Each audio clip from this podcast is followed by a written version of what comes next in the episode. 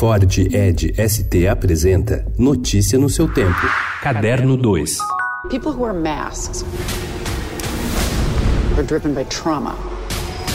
They're obsessed with justice because of some injustice they suffered. Muito antes de David Benioff e D.B. Wise enfrentarem a ira dos fãs por causa do final de Game of Thrones, Damon Lindelof experimentou a mesma coisa com o fim de Lost. Depois da ótima The Leftovers, ele volta com outro projeto, Watchmen, que estreia domingo na HBO e se passa no mesmo universo da idolatrada graphic novel de Alan Moore e Dave Gibbons, mas não é uma adaptação. Watchmen se passa no contexto da Guerra Fria, em uma cidade onde costumava haver justiceiros mascarados vagando pelas ruas, combatendo o crime com as próprias mãos o que é ilegal. Os heróis já estão em decadência e aposentados quando a trama se inicia com a morte de um deles. Nie ma cenzury w Polsce dotyczącej dzieł literackich, natomiast z niepokojem zaczęłam ostatnio obserwować, że zaczyna się pojawiać coś, jak, coś takiego jak autocenzura. Czyli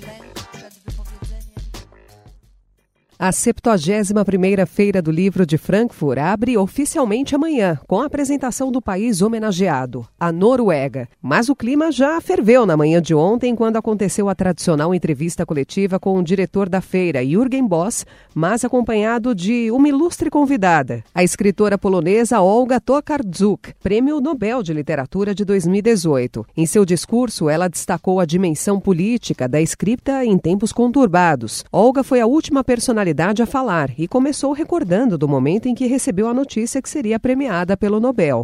Como aventura de vida, disse Fernanda Montenegro em sua recém-lançada biografia Prólogo, Ato e Epílogo. Perto dos 70 anos e depois de viver grandes papéis no teatro, na TV e no cinema, ela interpretou Dora, a ex-professora que escrevia cartas para analfabetos na Estação Ferroviária Central do Brasil, no Rio de Janeiro. Ganhou o Urso de Prata de Melhor Atriz no Festival de Berlim e foi a primeira e única atriz brasileira a concorrer ao Oscar. Fernanda Montenegro faz hoje 90 anos e o Estadão foi à Estação da Luz, em São Paulo, para reproduzir a cena inicial de Central do Brasil. Em vez de cartas para familiares distantes, amores perdidos ou desafetos, as pessoas foram convidadas a ditar uma carta para a atriz é assustador, mas alegre. Foi assim que alguém da plateia definiu Há Dias Que Não Morro, quando a Academia de Palhaços fez sua estreia internacional no Antalya Theatre Fest, na Turquia. A sensação provocada pelo grupo não é nova. Celebrado, o espetáculo anterior, Adeus aos Palhaços Mortos, perseguiu um caminho estético semelhante. Três palhaços velhos do texto de Matei Wisniewski ficavam confinados numa torrente de luzes, restando a eles desabar sobre a crueldade da vida e do ofício artístico, em uma uma brilhante e barulhenta repetição manipulada pelo coletivo Bijari. Ao fim da temporada no Sesc Pompeia, o grupo segue para o Galpão do Folias, em Santa Cecília, no centro de São Paulo, de 2 de novembro a 2 de dezembro.